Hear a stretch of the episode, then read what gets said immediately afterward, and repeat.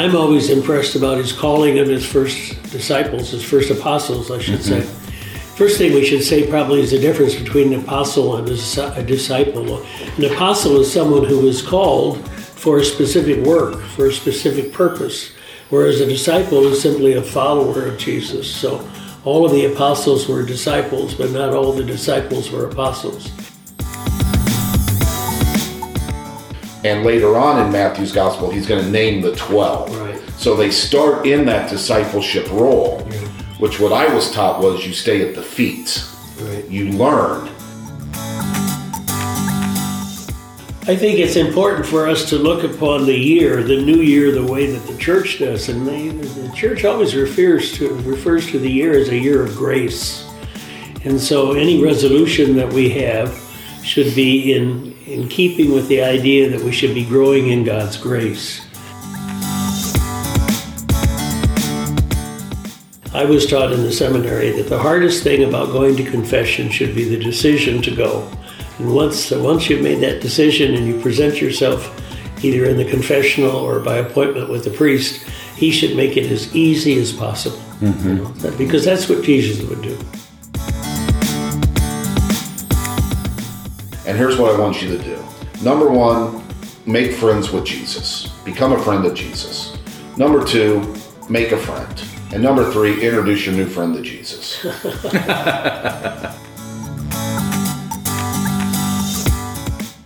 I wish I had a dime for every time someone has said you, you, you've got beautiful churches.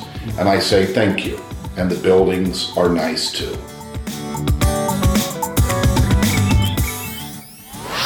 Here's your host, Good evening and welcome. I'm Tony Miller with KCDM, and I'll be your host for the show this evening. Thanks for joining us for this week's episode of Pastor's Perspective, especially after our month plus hiatus. Schedules and, and uh, everything for everybody during the Christmas season just turned out to be a little too much to get together and uh, record shows. So this week we're going to be doing a potpourri of topics that we missed while we were on our holiday break. I don't know, but a Christmas break may become a permanent part of the schedule for Pastor's Perspective. After 42 episodes, some time away was welcomed. But I did miss getting together with the posse and talking faith, truth, and light. So, what do you say we get back into it? We are in the second week of Ordinary Time, and we'll be previewing the Gospel of Luke for the third Sunday of Ordinary Time. And around the table tonight, we have Father Marty Hello, everybody. and Father Mike. Hi there. And where's Father James tonight? Father James is retreating tonight. He's on retreat. He's retreating. yes. All right. And of course, we said goodbye to Father Dennis. Well, yes, that's uh, He's he's heading back to Tanzania via Davenport and a few other locations to be determined. We're going to miss him. Yeah. Miss Yeah. you, Father Dennis, if you're listening to us. And if you're not, shame on you. You're a good Catholic, Tony. All right. Bringing that shame in. That's right. Well, welcome back after our, our holiday uh, break. News. All the TV uh, shows take a holiday break, you know, Yeah, that's true. Winter break, They, so- they take the whole summer off, don't they? and that too. So Sure. So I see we did win a Golden Globe award, though. well, I don't even know if we were nominated for a Golden Globe. I don't know either. that, that gives us something to shoot for next year. Sounds good. In uh, news and notes tonight, uh, Father Marty, are there any news or events the listeners need to be aware aware of here for the next week or month?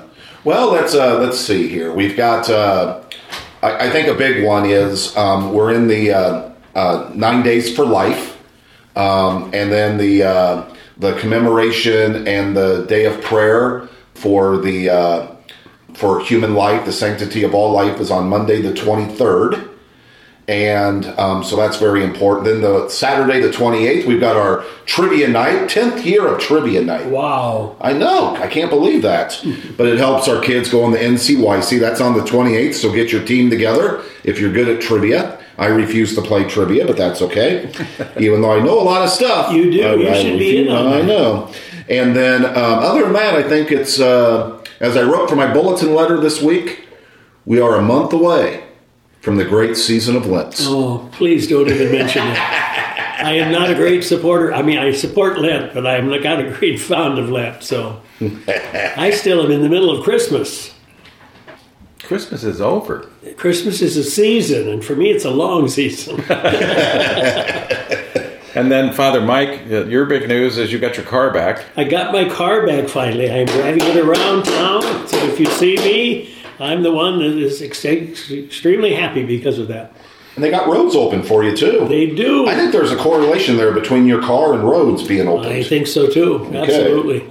I can get to St. John's now very easily, whereas before I had to go through the back country.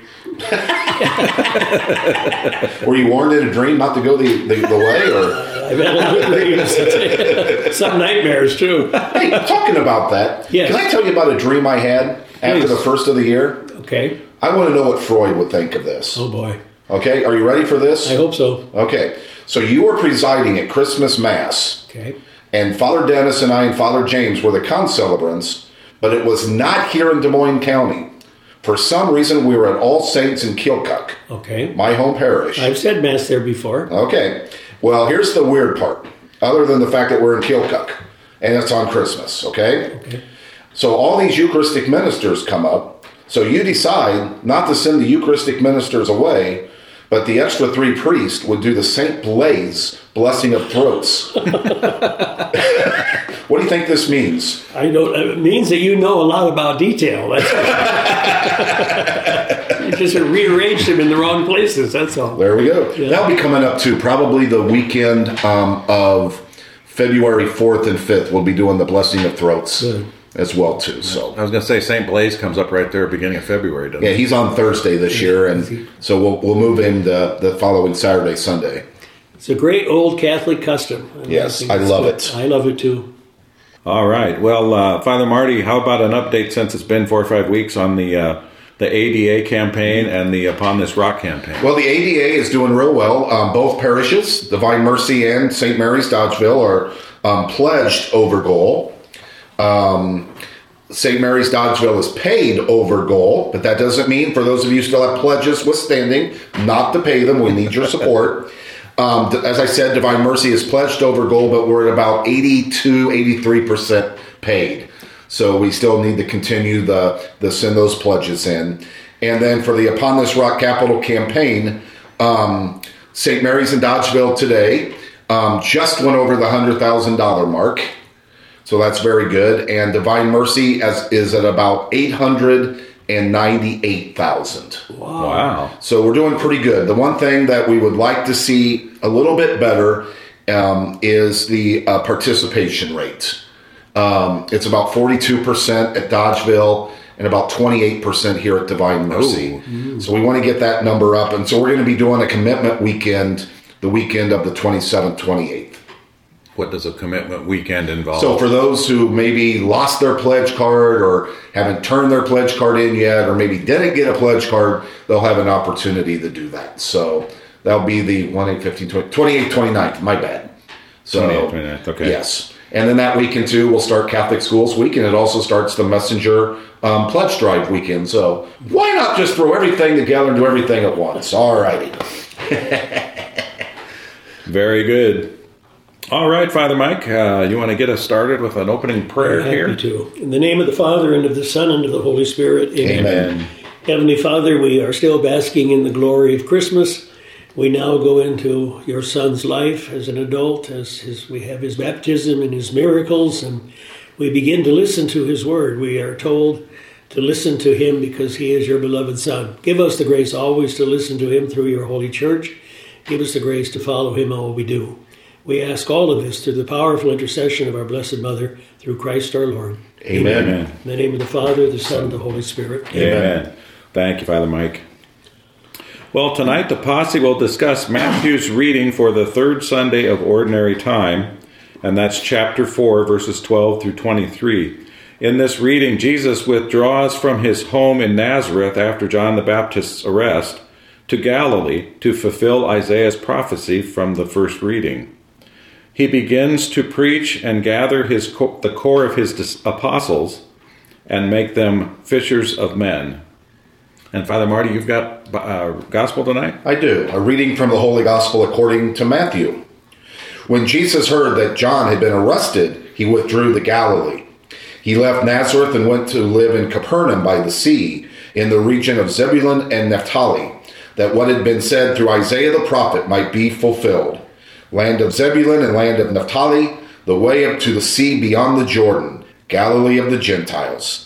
The people who sit in darkness have seen a great light. On those dwelling in a land overshadowed by death, light has arisen. From that time on, Jesus began to preach and say, Repent, for the kingdom of heaven is at hand. As he was walking by the Sea of Galilee, he saw two brothers, Simon, who was called Peter, and his brother Andrew, casting a net into the sea.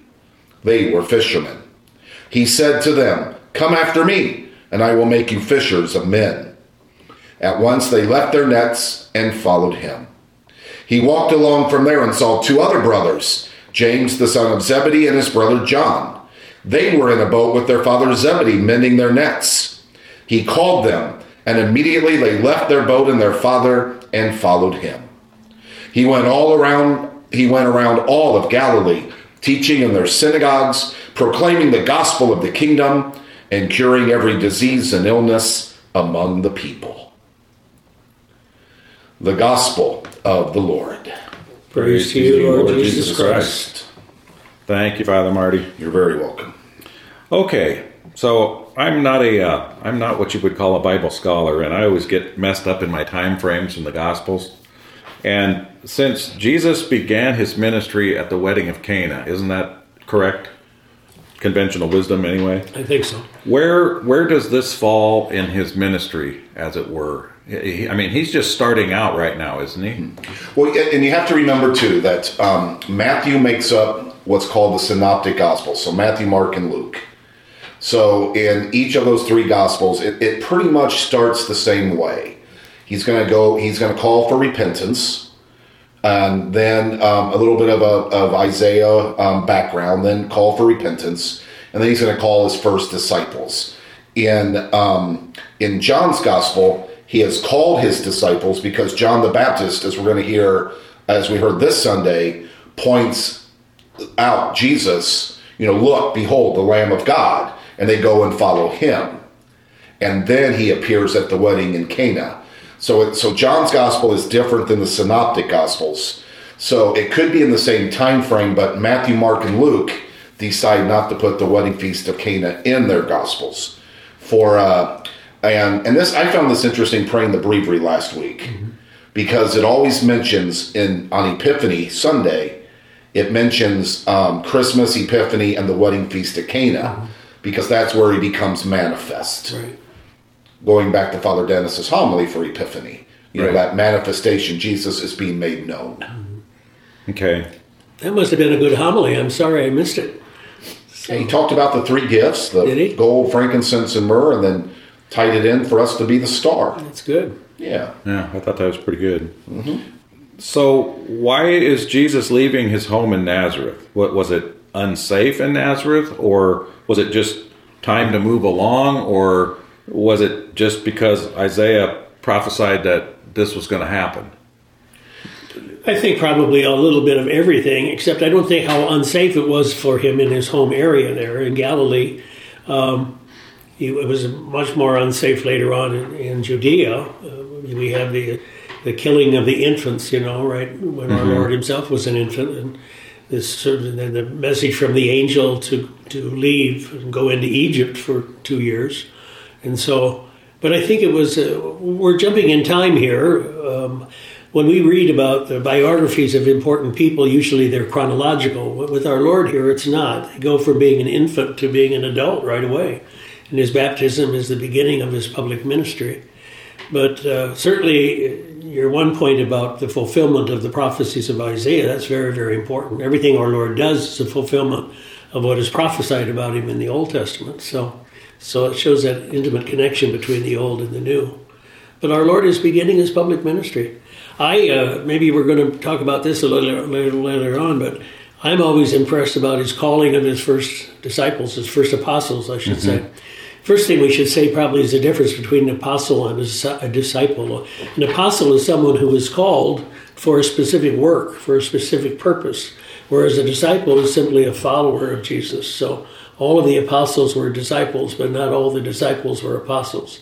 And uh, when he called his apostles, Peter, James, John, and all the rest of them, he called them from his the work that they were doing anyway.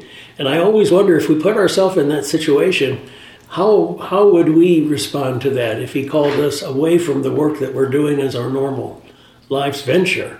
And some of them were in the boat with their father, and so they they had to kind of run the risk of having a problem, a family problem, with uh, whether or not they should leave their father, uh, family work, to do what God has asked them to do. So I don't think it's as easy uh, as it seems to be in the first reading of it.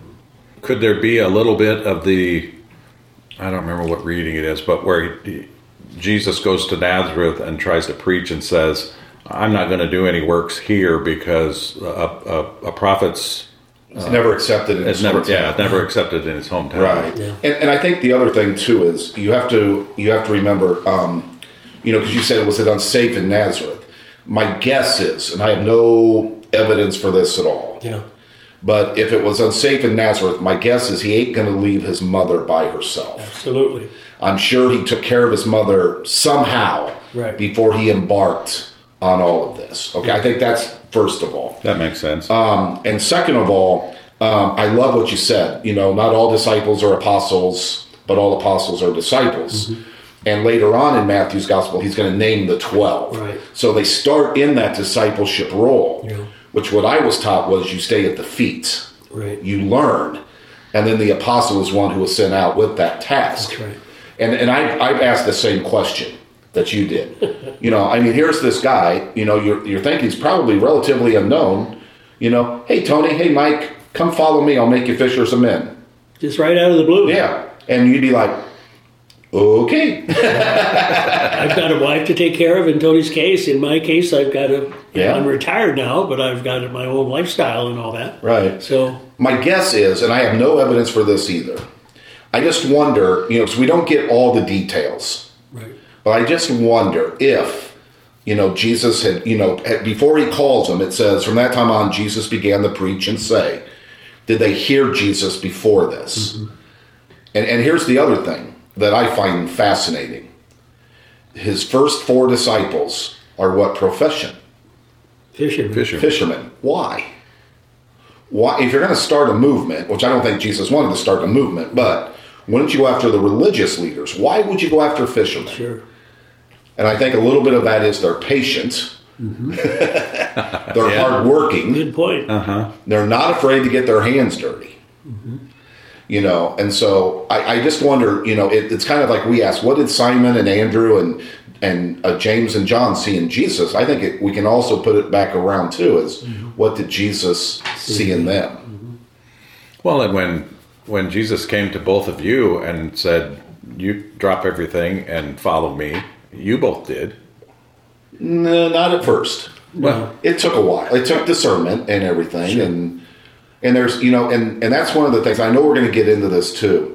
There was a wonderful article. I know we're going to get into Pope Benedict in our popery section, but there was a wonderful article written by um, Elizabeth somebody, Scalia maybe, or something like that. It's not the Supreme Court justice, so it's a different name. But it was interesting because she says what Pope Benedict's greatest witness to the church was the line that Jesus spoke to Peter after the resurrection at the Sea of Galilee in John's Gospel. There will come a time when you will go where you do not want to go, and someone else will dress you Right. meaning you know like before you know we got into the catechism he wanted to retire go back to germany and be a librarian be with his books and write and study and be a priest. Well john paul says i've got this job for you mm-hmm. well then after john paul dies i'm sure he was ready to get out of rome again. You know what? The church wants you to be pope. You know and, and i think that's a lot of it when the lord's call comes is we have to surrender what we want, what I want, mm-hmm. and do what the Lord wants. And we'll talk about this later, but that just brings out the humility of the man in saying yes rather than no. Because he had every good reason to say no, respectfully, lovingly, no, but he said yes. He always said yes. So I think that's very important. if Jesus' ministry hasn't started yet, why is he going around in Galilee and curing every disease and illness? Wouldn't that couldn't that have started his ministry too early? Could have, maybe. Uh, but it was a marvelous way of beginning his ministry, you know. Uh, uh, we might, and I'm not taking away from motivation here, but to, to, to, to begin by establishing himself as one who is a miracle worker, someone who does more than just preach, someone who does more than, than just go around and organize people. And so, and it also showed his relationship to the Father, which was very, very important to the Jewish mentality at the time. Mm-hmm. And this first part of the gospel, before he calls his disciples, intrigues me for two things. Is number one, um, we quote the first reading from midnight or the mass during the night at Christmas. Mm-hmm. The people who walked in darkness Seen a great have light. seen a great light. Yeah. So it brings that connection back again. And the other thing too is what's his first homily? Repent, metanoia, mm-hmm. turn your heart back to God. And that's the invite. Yeah, absolutely. To turn your heart back to God. Yeah. Why the emphasis on the Gentiles in this reading? There are Jews in Galilee. Are there a lot of Gentiles in Galilee as well? And was this was Galilee a good place to go to introduce himself to the Gentiles as well? I don't know if there were a lot, a lot there. Do you have any indication? I of don't. I, I think the thing to remember too is that uh, you know you know he went all around Galilee teaching in their synagogues. Mm-hmm. Well, if he's in the synagogue, he's with Jewish people. Right. Right. But his mission is also universal, as witnessed by the the Magi coming to him. Absolutely. But he's going to start where he's familiar. And even in Luke's gospel, that wonderful scene, you know, the Spirit of the Lord is upon me because he has anointed me. Yeah, You know, but they rejected the message. that's right. So he's going to go to where the people will, will hear. Okay. And he's open to anyone who's open to him. That's a very important concept, I think, at the very beginning. Um, it extends even to this day that uh, our Lord does not discriminate uh, according to what you know what particular position you have in a society. If you're open to listening to Him, He is certainly open. Well, more correctly, He's more open to you than you are to Him. And he was open to the Gentiles and to the Samaritans and to tax collectors and to uh, every everybody that they Yeah. chastise him for meeting with. Yeah. So- Even though he makes a clear distinction there by saying that the, that he has come for the children of Abraham, you know, they are the chosen people, and I think that's very important to remember. In Matthew's gospel, and I think we talked about this when we started the year of Matthew, is that he's writing primarily to a Jewish Christian community. So people who were Jewish that became Christian. So now they're part of the Gentiles, I mean, you know, for lack of a better term. But he's also going to be trained, we're going to see this next week, as the new Moses. So he's going to become the new lawgiver. And we'll see that with his Sermon on the Mount. okay. Now, And wasn't wasn't Matthew a tax collector? Oh, yeah. Okay. Oh yeah. Here's the other thing too that he where he might have went because it says you know um, uh, the way to the sea beyond the Jordan because where where could you get your most bang for you know they didn't have you know wireless mics back in those days. Mm-hmm. People, preachers, teachers would go to the to the ocean or the sea because your voice would magnify. Magnify. Oh, okay. So he could reach more people at, at, at- with with the same sermons. Correct. Very good. All right. Well, that wraps up our discussion of Sunday's gospel. For those of you who are just tuning in, we're talking to Father Marty and Father Mike here. Father James is on retreat. And we're gathered around the table here with the posse tonight. Thanks for joining us for the show. We're happy you tuned in.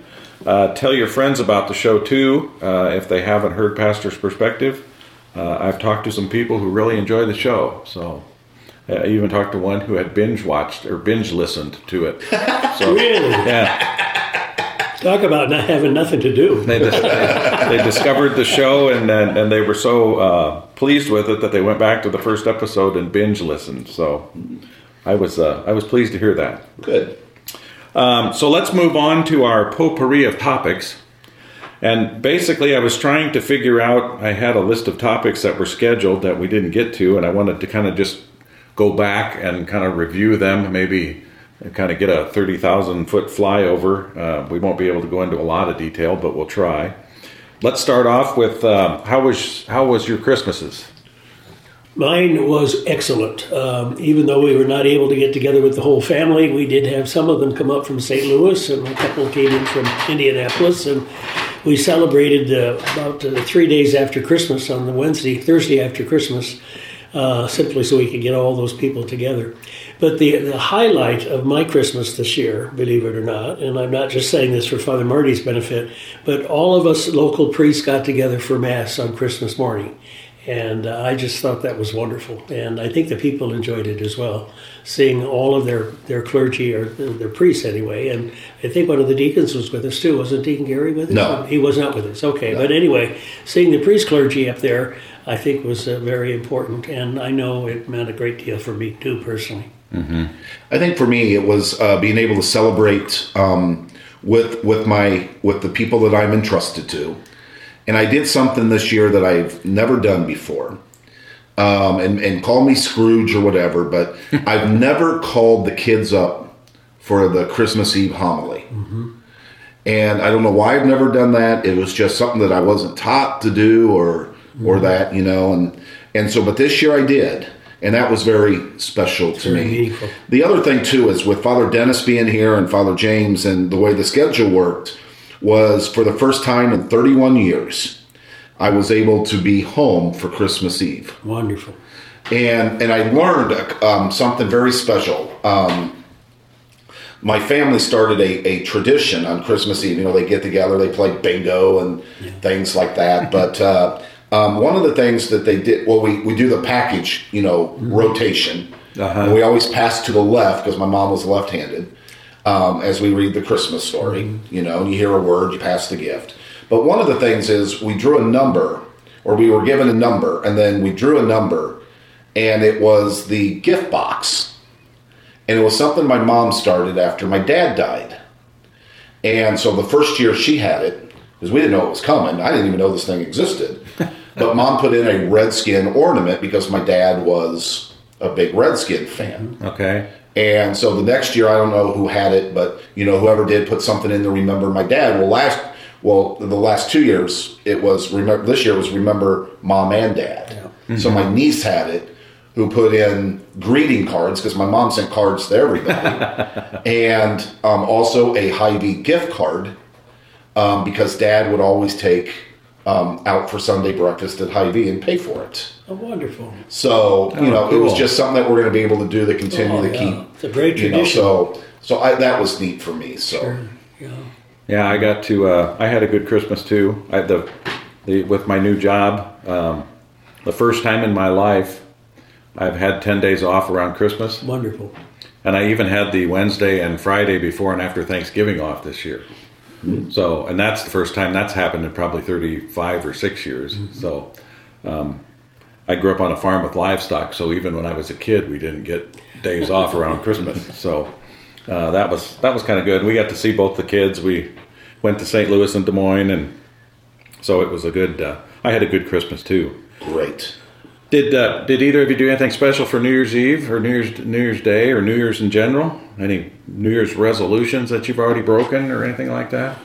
Well, I had a wedding on New Year's Eve, so um, we were we went to a reception afterwards, and um, one of the things you never like to get got a call from the hospital on New Year's Eve evening, and so I had to go to anoint somebody who was, um, you know, he died a couple days later, but was dying, and to be with you know the wife and the family was was very powerful. Um, I was in bed when the New Year came in. Because I figured the New Year's coming in with me awake or asleep. Mm-hmm. So I I go to bed. Um, I heard some fireworks or some gunshots or something rolled over and said, "That's nice." Um, you know, um, I've got all ten of my resolutions. They're in my calendar, so I haven't. You know, I've kept them. Very good. You What- bet. What are you, 12 days now? That's Yeah, pretty good. that's good, That's yeah. 13 days. so That's good. But no, New Year's was good as well too. It was good for me too, although I was lurching my bad back, so I wasn't able to get to the wedding. I felt bad about that. I really wanted to be there, and then I wasn't able to get to mass the next day either. So, um, I, but I'm feeling much better now. So, But I'm getting I'm getting older, and I, the good Lord is letting me realize that. So you just have to take it easy. Like Marty, I went to bed early that night, or actually I fell asleep in my chair, and I, I woke up with all the fireworks, and I. Uh, my immediate thought it was it was the Fourth of July, and I thought that's a little strange. But then I realized pretty quickly it was New Year's Eve. So I went to bed and uh, just kind of took it easy. Take care of yourself. Um, are there any uh, spiritual resolutions that we can be thinking about that we or we should be thinking about maybe? I think it's important for us to look upon the year, the new year, the way that the church does, and the, the church always refers to refers to the year as a year of grace, and so any resolution that we have should be in in keeping with the idea that we should be growing in God's grace, and no matter what it may be, it may be a simple thing like saying more prayers or saying prayers more fervently than before. It may be a resolution to go to mass more frequently, maybe going during the week as well as on the weekend uh, it may be something uh, geared toward other people and helping them come closer to Christ and by being kinder to them. But whatever it is, we should do something that we're able to keep mm-hmm. and to grow from. Yeah, two years ago I did the Bible in a year. I, I, think that was the first year Ascension Press did Bible in a year. Mm-hmm. Um, and this year I started uh, Catechism in a year. And Father Marty, you're doing Catechism in a year too, aren't yep. you? Um, it's been it's been good. We're only what twelve days in 12 or days in, something but like it's that. been very good. Uh, but it's it's been very interesting and very um, worthwhile. So, uh, are there any opportunities coming up for growth in the coming year in the, in the lo- for the local parish here? You know, we did the uh, we did the Advent reflection um, with Father Toops at Al, and then we're going to be doing that during Lent as well too. We'll be doing some stuff during Lent and that Stations of the Cross and everything. But I think we're just going to try to uh, um, make you know the Sunday celebration, invite people back to that, just make Sunday special again. I think that's great. And and so I think that's what we're going to work on this year. So. I like the emphasis that you put in the last couple of years in welcoming people back to the church. That really uh, strikes me as being a very important ministry uh, because that's a sometimes that's a difficult decision for people because especially if they've been away a long time. But once they take them, it's like going to confession. I was taught in the seminary that the hardest thing about going to confession should be the decision to go. And once so once you've made that decision and you present yourself either in the confessional or by appointment with the priest, he should make it as easy as possible. Mm-hmm. You know, because that's what Jesus would do. One of the things that um, kind of it, it it doesn't concern me, but it maybe concern would be the better term than worry, but I'm worried too mm-hmm. because you know as we I read an article in between Christmas and New Year's that um, those who were minimal attending mm-hmm. before COVID were roughly 25 percent. Oh my gosh! So you know they come occasionally. Right, you know, right. well, that number now is up to 33 percent. Mm-hmm.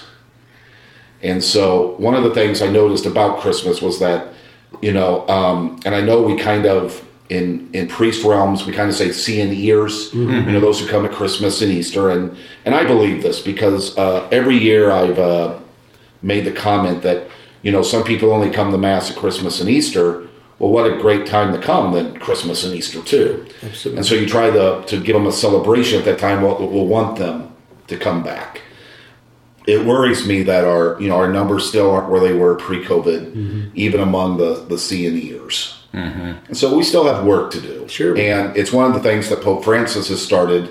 Um, he's going to have a catechesis known as Wednesday Audiences on um, uh, evangelization mm-hmm. and reaching out. And and one of the things that I, I, this came about eight nine years ago. There was a, a new bishop that was appointed in Marquette, Michigan, and and and they they showed his his hum or his remarks after his install or his ordination installation. Mm-hmm. And he says, I know we're not supposed to do this, but I'm starting something new today. It's a three point plan for the diocese. And here's what I want you to do. Number one, make friends with Jesus, become a friend of Jesus. Number two, make a friend. And number three, introduce your new friend to Jesus. you know, and, and and that's what we can do. And he said, you know, you don't have to jam it down their throats. And this is one of my favorite lines now, because cold butter doesn't spread. I love that. You know, so so you know, I think it's that you know we keep talking. You know, all the popes back to Paul or John, have talked about the new evangelization everything, it's as simple as inviting. And and one of the things, and I'll go back to the gospel that we talked about earlier, we hear that Simon and Andrew, James and John said yes. Did anyone say no? Mm-hmm. Because we're going to find out later on in the Gospels that people will say no to Jesus. Mm-hmm. But and, but unless we ask, we'll never know. That's right. And the, the getting familiar with Jesus, uh, make a friend of Jesus. What's, Yeah. what's the saying about that? You can't give something away that you don't have in the first place. Amen. So, And we know from our own experience with people uh, who have accepted the invitation, usually it's some person, it's some personal interaction that they've had with another person that has led them to say yes. And uh, I think that's very, very important. We notice that in vocations, in vocations through the priesthood and religious life. It's because somebody has cared enough to ask about that. And the same thing is true in a more fundamental way, I think, about asking them to, to come to the church. Absolutely.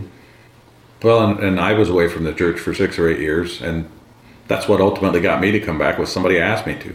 So, um, it does work. It does work. It does. So the the octave of Christmas was filled with feasts for saints.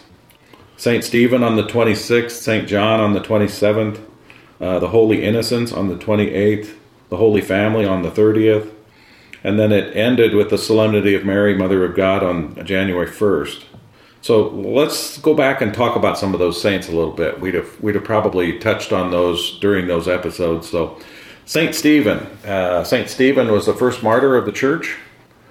And as I recall, he was stoned to death. And was it Saul or St. Paul that was there uh, cheering them on at the time? Uh, are these saints all lined up right after Christmas? Is that an accident, or is that is there a purposeful? Did the church put them here for a reason? The church never does anything by accident. And and I, and I think um, you know I think you have to remember first of all for Saint Stephen and, and we've talked about this before because I saw it at Saint Wenceslas the first time when you were the pastor there. You know the manger underneath the crucifix, and the old adage, um, the wood of the crib is going to become the wood of the cross. So you know, and it's one of those things too. I can go back to Father Dennis's homily. You know, why bring the gift of myrrh? Why not a casserole or diapers or something, something useful? You know, but um, but um, but you have to remember that you know this king was born to die. So we remember our first martyr, you know, Stephen. You know, just to kind of keep us with the end in view, with the end in sight. And then I think we have St. John on the 27th because of his theology of the Word becoming flesh, the great prologue. You know, the Word became flesh, and the, you know, the Word was God, and da da da da da. You know, great, that great theological hymn. Um, then the Holy Innocents to remember those who gave their lives, you know, for the for the Christ child. right. And then the Holy Family, which usually comes on the Sunday between um, Christmas and New Year's. Well, of course, this year we don't have that Sunday, so we uh, celebrated on the 30th of uh, December. So it's jam packed in there. John was the beloved disciple, correct? Correct. And wasn't John the disciple that Jesus gave Mary to uh, uh, while he was on the cross before he died? Yes. Okay, so that makes him fairly special. And it's also the only apostle that we have a feast day for that we wear white vestments. That's right. Oh, really? Mm hmm. They tried to, uh, it's actually kind of an interesting story, I think. Because they tried to martyr him by giving him poison, that didn't work. They tried to throw him in boiling oil, that didn't work. So they just exiled him off the Patmos. Absolutely. and he was the last of the apostles to die, which is interesting too, because he was closest to Jesus. He was the, the they called him the disciple, who was apostle, the same thing in, in their their pardons, but the disciple whom Jesus loved. So, from a standpoint of human affection and human friendship, he was he was our Lord's best friend, among, you know, if you will. Uh, and yet, he was the last one to go into the kingdom of the apostles. And they say, this is just legend, I don't know how true it is, but it's been carried on for 2,000 years. They say that in his later years, he was not able to walk. and he had to be carried into church whenever they'd have the liturgy. And he would all because of his preeminence, he'd always be asked to give the homily. He could, probably couldn't be the main celebrant, as we'd say today, but he always was asked to give the homily, and he gave the same talk. I take great comfort in that, you know, that he always gave the same talk whenever he asked people. they don't say that he spoke at great length. I wish they would have said that too. But, that's but he always said, "My little children, love one another." That was his homily. My little children, love one another, which was essentially what Jesus was saying as well. So That's there's pretty, a lot of good connection. advice. A lot of connection with John and Jesus and Christmas. Very good. Well, let's uh, New Year's Eve. Uh, let's talk about Pope Benedict's passing um, and his impact on the world. Actually, the the Catechism comes to us via Pope Benedict because John Paul II appointed Benedict to refresh the Catechism, or because the Catechism existed before that. Correct? Right. And so I just want to uh, I want to read something here. Um, this is the apost- apostolic letter, and I can't pronounce the Latin, so I'm sorry. L A E T A M U R, Okay, Letamor, and then M A G N O P E R E. Majorium. Uh, No, I- I'm not. Magnoparet. Oh yeah, okay. Okay. Okay. In which the Latin typical edition of the Catechism of the Catholic Church is approved and promulgated. John Paul Bishop, servant of the servants of God for everlasting memory. Okay, he's saying let it be printed. You know, Right. In effect, let it let it be printed. So this is the introduction that John Paul wrote. This edition was prepared by an interdicasterial commission, which I appointed for this purpose in 1993, presided over by Cardinal Joseph Ratzinger. Mm-hmm. This commission worked diligently to ful- fulfill the mandate it received. It devoted particular attention to a study of the many suggested changes to the contents of the of the text, which in these years had come from around the world and from various parts of the ecclesial community. Wonderful. Yeah, so that's where you know I say where for everyone who's doing catechism in a year, mm-hmm. offer a prayer for Pope Benedict, mm-hmm. because without him, we don't have catechism in a year. That's right. And he put it all together. I mean, you said there were other catechisms before that, and of course there were. And like Father Marty just indicated in what he read, you know, there were suggestions for the, the new rendition of the catechism coming from bishops all over the world and from lay people all over the world. And so it was an unbelievably Her- Heraclean uh, task to put all that together. And Joseph Ratzinger was up to the task, as he was in everything he did. So Yes. Yeah, we talked before we started recording. We talked about Benedict's humility, and that he was actually the first pope to actually resign uh, the the papacy in 600 years. And at his funeral, Pope John, uh, Pope Francis, I got I got off there. Uh, pope Francis was the first priest to preside at the funeral of a pope in 600 and some years. So, And I think too, you know, that we um, there, there's there's two things that I mean, there's lots of things that caught my attention about Pope Benedict, but um, I think two was the first one was his four last words: "Jesus, I love you." Aren't- Isn't that beautiful? it is. You know that you know you you think that this guy who was dubbed the German Shepherd, mean and everything, um, you know, was truly in love with the Lord. And that's the goal for all of us is to be in love with the Lord, especially as priests. Absolutely. And then the second thing was reading his, for lack of a better term, last will and testament. Mm-hmm. You know, where he thanked his parents and and everything. It, it to me, it was just very moving. That I don't know. It just gives me goosebumps. So that those four last words, Jesus, I love you. And it's something that anybody can do. You don't have to be a scholar to to to sum up your life the same way that he did with those beautiful words. You know, that's great. Now, Father Marty, I know you've met a number of popes. Did you did you meet did you meet Cardinal Ratzinger? I never did. Okay. I know you did. yeah, I did.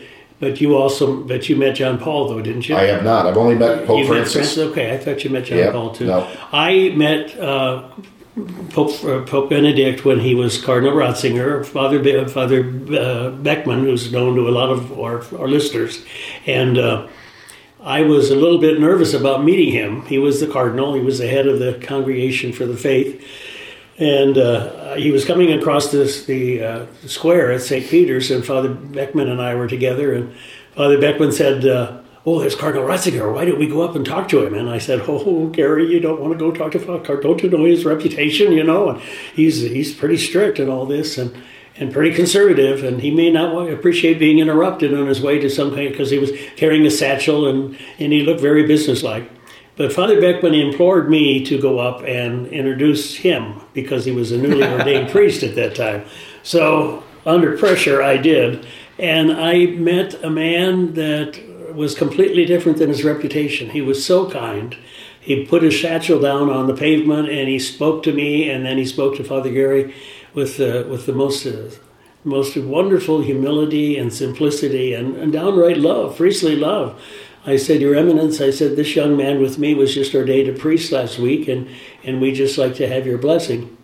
And he just radiated. He just was so thrilled that we would honor him by by asking To for ask his for a blessing. blessing. And Oh, uh, so I just I was just so impressed with him. I really was. So, and when he died, of course, I, I all those memories came flooding back in my mind.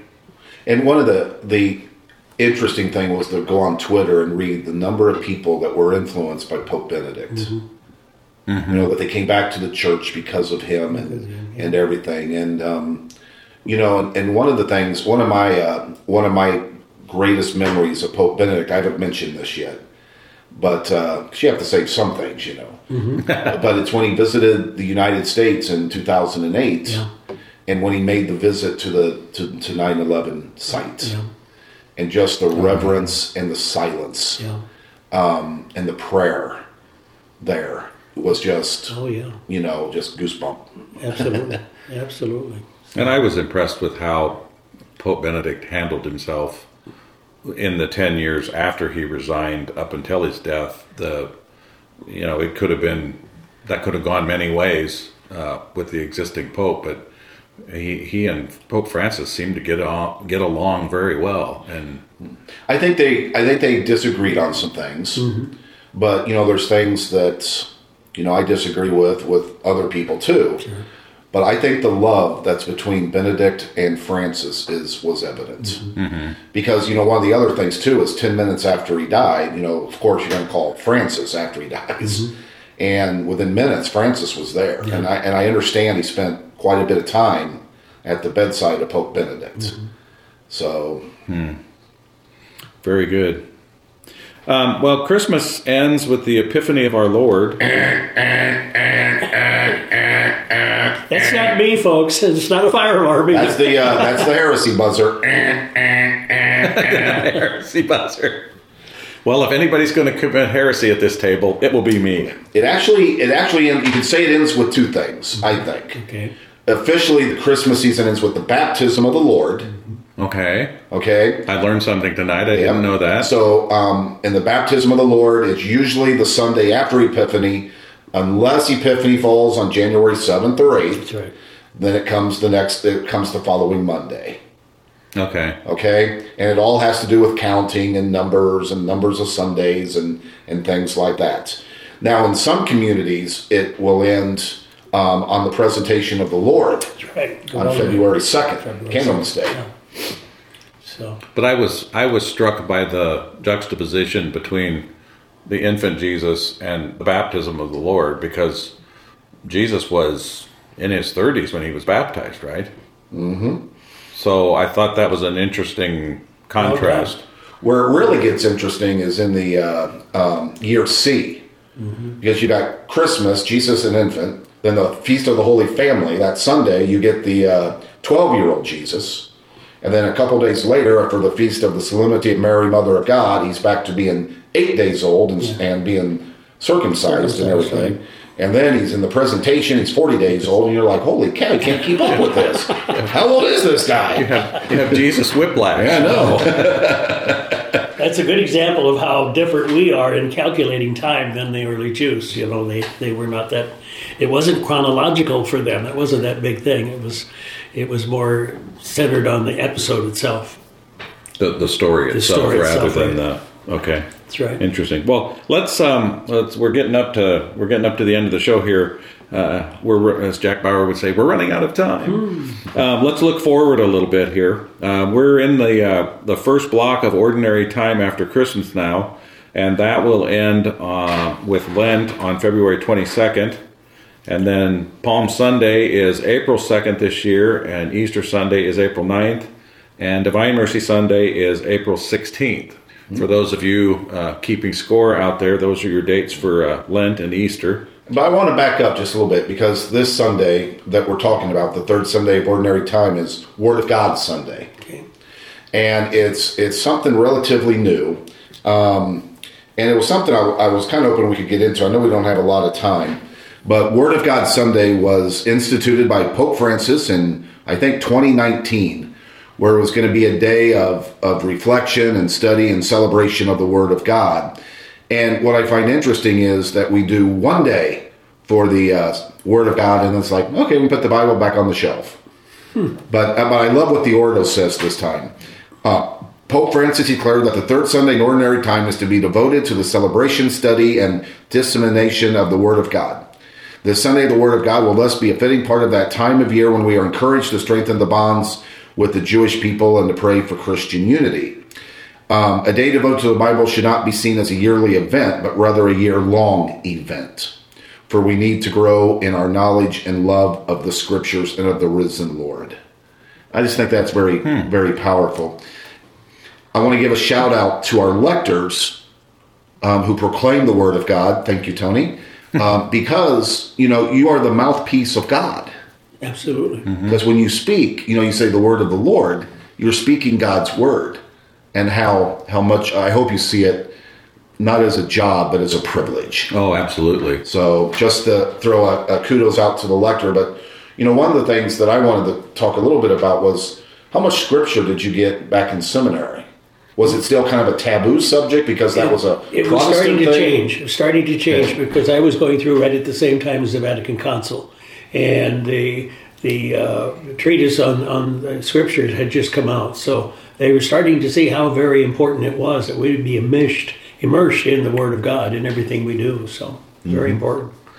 because I tried to take all the scripture classes that I could. Mm-hmm. Because I remember our three basics were the Pentateuch, Mm-hmm. um, the Gospels, the Synoptic Gospels. We really didn't get into John a whole lot, and then um, Paul, Pauline literature. Mm-hmm.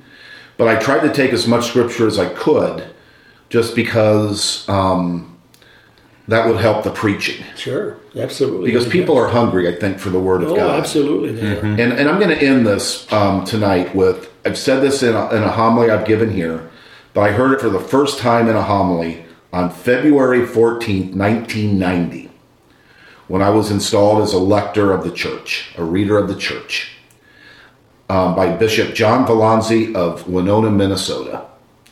He held up a lectionary, which I still have because it's signed by Cardinal Bernardin. Um, but he, he said, Gentlemen, remember two things. One, pray them faithfully every day because they will be a source of knowledge and strength for you. And two, proclaim them well because people need to hear the good news proclaimed in a world that only gets bad news. Very good. And I remember that homily, what is that now? 90, 32 years Thirty-two years. later. um, and that is, you know, what we're ordained for That's is to preach and teach the word of God. Yeah. So please pray for your priests, your deacons, those who proclaim the word, those who teach the word, our catechists, our Catholic school teachers, that we do, can I say, a better job of teaching the word? I think so. I think Yeah. so. Absolutely. Yeah. Two more questions to wrap it up here, Father Marty. Okay. What's the uh, biggest challenge you see, and Father Mike too? You can you can uh, chime in on this. What's the biggest challenge you see in 2023? I think for me, it's um, going to be continuing to how do we best proclaim the gospel and follow the mandate of Jesus Christ in the year 2023. We're given that mandate to go baptize disciples in the name of the Father, Son, and Holy Spirit. Amen. How do we best do that? How do we best make disciples? I think that would be our biggest challenge. I'd go along with that 100%. Uh, also, in terms of the church, I think letting people see that the church is, you know, traditionally it's referred to as our, she is referred to as our mother in the faith, our Holy Mother, the church. Letting people see that the church is our friend as well, and that uh, it's our home as well. and that uh, we shouldn't be afraid of being associated with the church. And we shouldn't be afraid of being active in the church according to the vocation that God has given us. And so I think that's a, that's always a challenge, but it was uh, every new year it's especially so. Okay. And then w- what are one or two things that fill you with hope for 2023? I would say for me, it's the people of God that are that are here. Yeah.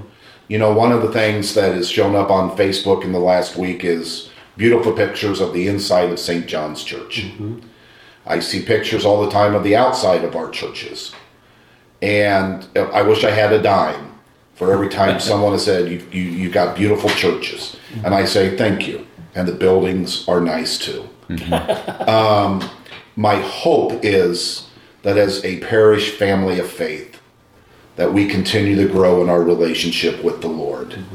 And that at the end of the year, we can say, Jesus, I loved you better in 2023 than I did in 2022.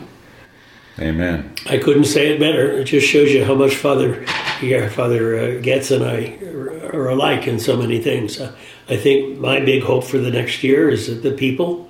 Uh, I just came from a little missionary assignment this weekend down in St. Paul and West Point and Farmington, and the people there could not have been not only nicer to me, not only more helpful to me, but more of an inspiration to me uh, in, in their, their love for the church and their love for their faith and their love for God. So, if all that is true, I think we've got a lot to look forward to in the new year. Amen. Amen. All right. Well, Father Marty, can you uh, can you take us out with a blessing here? You betcha. We'll just ask um, through the airwaves that Almighty God may watch over you and bless you tonight and always. Father, Son, and Holy Spirit. Amen. Thank you, Father Marty. You're very welcome. All right, with that, we bring our potpourri to its conclusion. To paraphrase Shakespeare's Romeo and Juliet, a potpourri by any other name would smell as sweet. I hope the show eased you back into the pastor's perspective habit, and you'll join us again next week. Speaking of next week, we have a lot of very good topics in the bullpen for discussion on future shows. Some of those topics include the martyrs. Uh, we are planning a three-part series on confession, and we hope to talk to about Mary's fiat and what would have happened if Mary had said no. Pastor's perspective for next week, the fourth Sunday of Ordinary Time, will continue with chapter 5 in Matthew's Gospel, and we will be talking about the organization of the diocese, deanery, parish, and how it all works. Until next week, remember God loves you and has a plan for your life, but sin separates us from God's plan for us. We invite you to attend Mass to receive the sanctifying graces to increase your faith. Consider this a personal invitation from us to come home to the Catholic Church. If you are attending Mass, invite someone to join you. Father Marty, thank you for this evening. Oh, you're very welcome. Good to be back.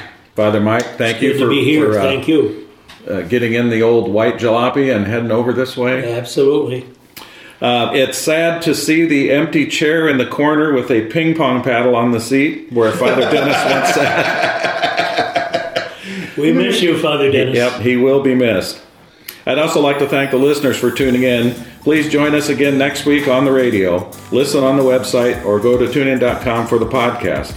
Until then, 2023 promises to be a blessed year. Our hope for you is an increase in your faith, hope, and charity. Share Christ with everyone you meet.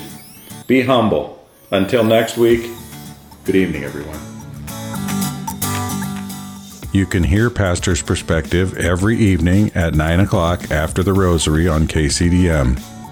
You can also pick up the show at 5 p.m. on Saturdays and 2 p.m. on Sundays.